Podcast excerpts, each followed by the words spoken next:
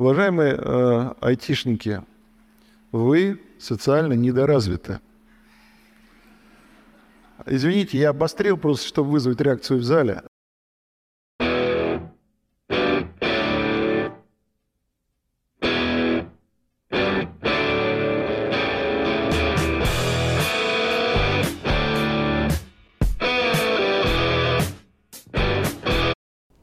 Вот оно, признание. Вообще, э, я думал то, что у многих айтишников завышенное ЧСВ. Но, как оказалось, нет. Э, генеральный секретарь целой ассамблеи Евразии, народов Евразии, существует. И чтобы назваться генеральным секретарем ассамблеи, мне кажется, это надо очень большое ЧСВ раздуть, при том, что никто понятия не имеет, чем занимается эта ассамблея, есть ли от нее хоть какая-то польза. Э, чем, чем-то похоже с айтишниками, тоже потрогать нельзя, но э, спасибо фронтендерам есть какое-то хотя бы у айтишников преимущество перед Ассамблеей народов Евразии. Кстати, да, уважаемые чиновники, вы умственно недоразвитые. Э, ой, извините, извините, это я просто хотел привлечь внимание слушателей. Вы, уважаемые люди, у вас очень короткий продуктивный период, так же, как у спортсменов, профессионалы. Э, очень много талантливых людей. Вы достигаете успехов, в значительной степени материальных успехов. Но, э, насколько я знаю, будучи профессиональным финансистом, деньги имеют свойство заканчиваться.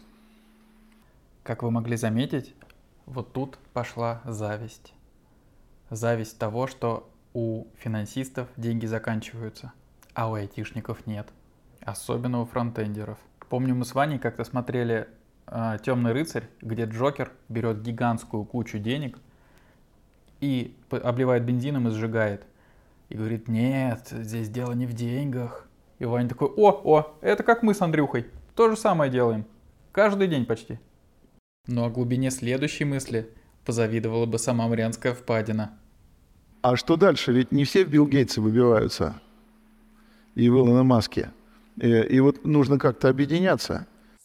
И я предлагаю серьезно задуматься над созданием Евразийского союза, профессионального союза айтишников, а, с использованием тех технологий, которые сейчас существуют в, а, в части электронных кошельков, а, ну вот а, система расчетов – вы это все очень хорошо понимаете. Надо задуматься о своих семьях, о своих детях. А, вот что, а случись что с вами? Вот нам говорят, я не знаю, по, по мнению некоторых экспертов, некоторых экспертов, 60% людей э, высочайшей квалификации, выехавших из России вот за последнее время, вернулись. Я, честно говоря, вот не очень верю. А, а они там чужие. А, им что нужно? Может быть, я сбиваюсь в примитив. А, комната, бесперебойно, бесперебойно работающий компьютер, то есть электричество, э, бесперебойно рабочая связь и заказы. Все, они социально изолированы. Ну, это вообще уже ни в какие рамки. А где кофемашина? Где раф с соленой карамелью? Я вообще не понимаю. Где PlayStation на худой конец? Без этого ни один айтишник работать не будет. И этот человек предлагает объединиться в профсоюз – хотя не знает элементарных основ. Ну ничего, с основами, я думаю, э, он сможет подтянуть эту базу, сходит в Skillbox, например, годик там поучится, ему объяснят, как айтишники живут, потом, может быть, начнут и про код что-нибудь рассказывать. Вот, но все, что было до этого, это не важно. Сейчас будет самый лучший фрагмент.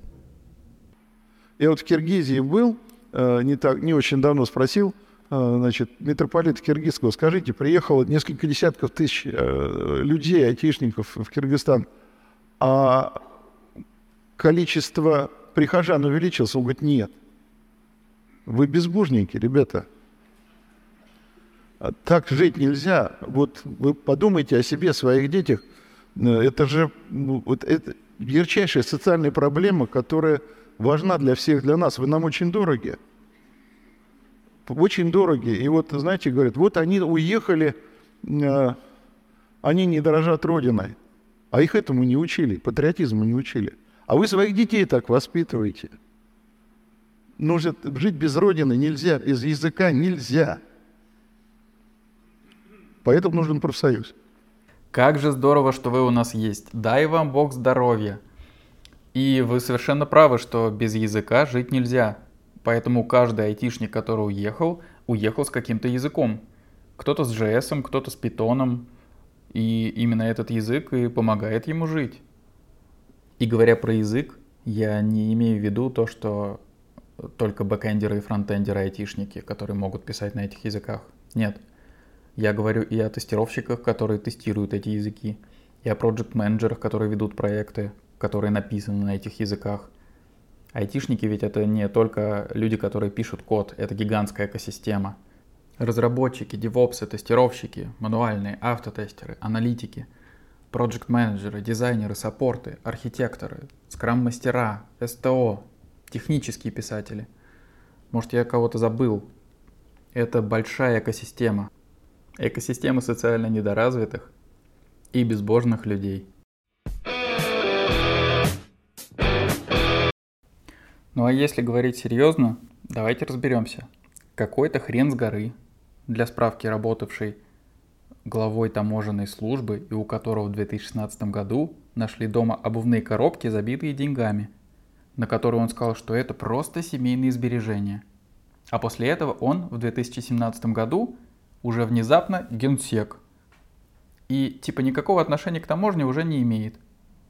Так вот этот чел, о котором никто и знать не знал, и уж тем более о существовании Ассамблеи народов Евразии, в которой он аж генсек, выходит и говорит определенной группе людей.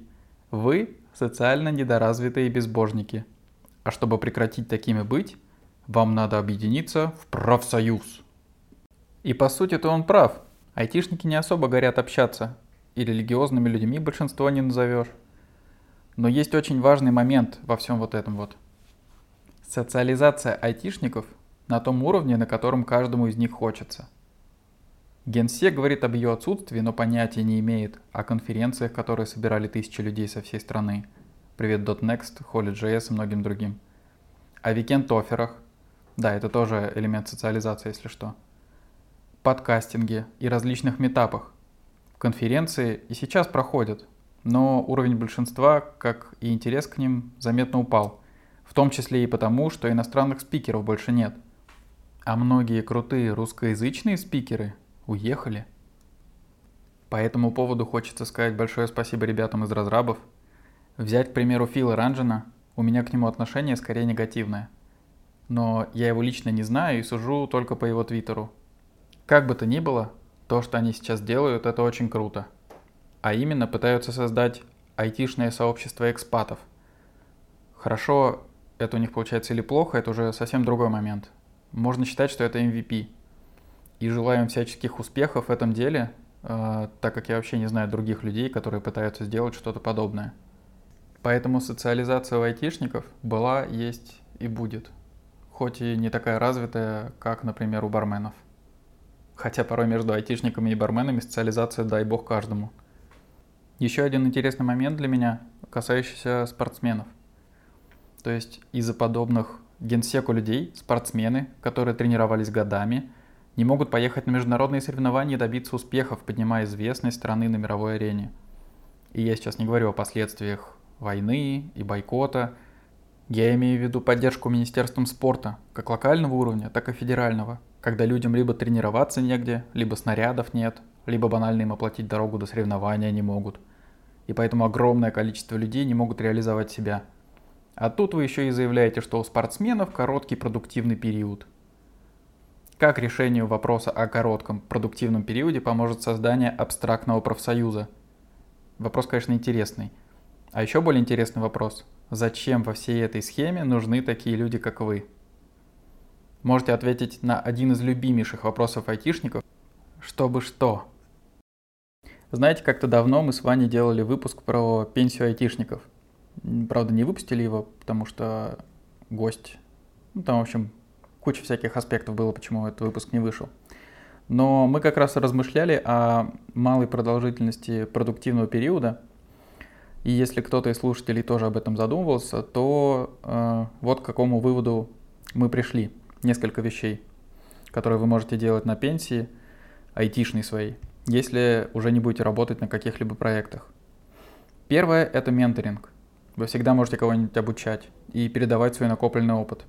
Второе – это курсы. Разумеется, хорошо составленные, опять же, исходя из вашего опыта, не всякие там пустые курсы с большим количеством воды. Третий пункт был связан с тем, что вы можете до того, как выйти на пенсию, написать какой-нибудь стартапчик и обеспечить себя деньгами, если повезет, конечно. И теперь вот в копилку добавилось еще одно. Вы можете выдумать себе ассамблею и стать там генеральным секретарем. А, например, Генеральная ассамблея единых код-стайлов. Да, наверное, денег вам это не принесет, но вы можете стримить свои идеи, и люди будут вам скидывать донаты, чтобы вы просто прекратили стрим, например. Вообще, размышляя на тему э, с профсоюзом, я немного пофантазировал. И, наверное, это был тот самый профсоюз, куда нужно постоянно донатить деньги. На поддержание его работы, разумеется. А потом, через несколько лет, по разным регионам России будет ездить какой-нибудь Витя Кравченко, дай бог ему здоровья, от мира IT, и спрашивать у людей, ну вот как же так получилось-то, что вы скидываете деньги в профсоюз, работаете на старом оборудовании, и фреймворк обновить не можете, работаете на .NET Framework 4.5. Так говорят, денег нет на нас. Все ушло на поддержание ВК. Кстати, если кто не знает, Витя Кравченко, э, у него есть отдельный канал. Подписывайтесь на его канал, ссылка будет в описании. Всем рекомендую. Иногда капец, как грусть берет от его видосов за российский спорт. А закончить бы хотелось цитатой чувака из Твиттера, который написал это получается, что даже чувак, у которого при обыске находили коробки, забитые баблом, завидует айтишникам? Имидж айтишника за десятилетие подрос больше, чем курс биткоина. Любите айтишников и айтишниц. Всем мира. Всем пока.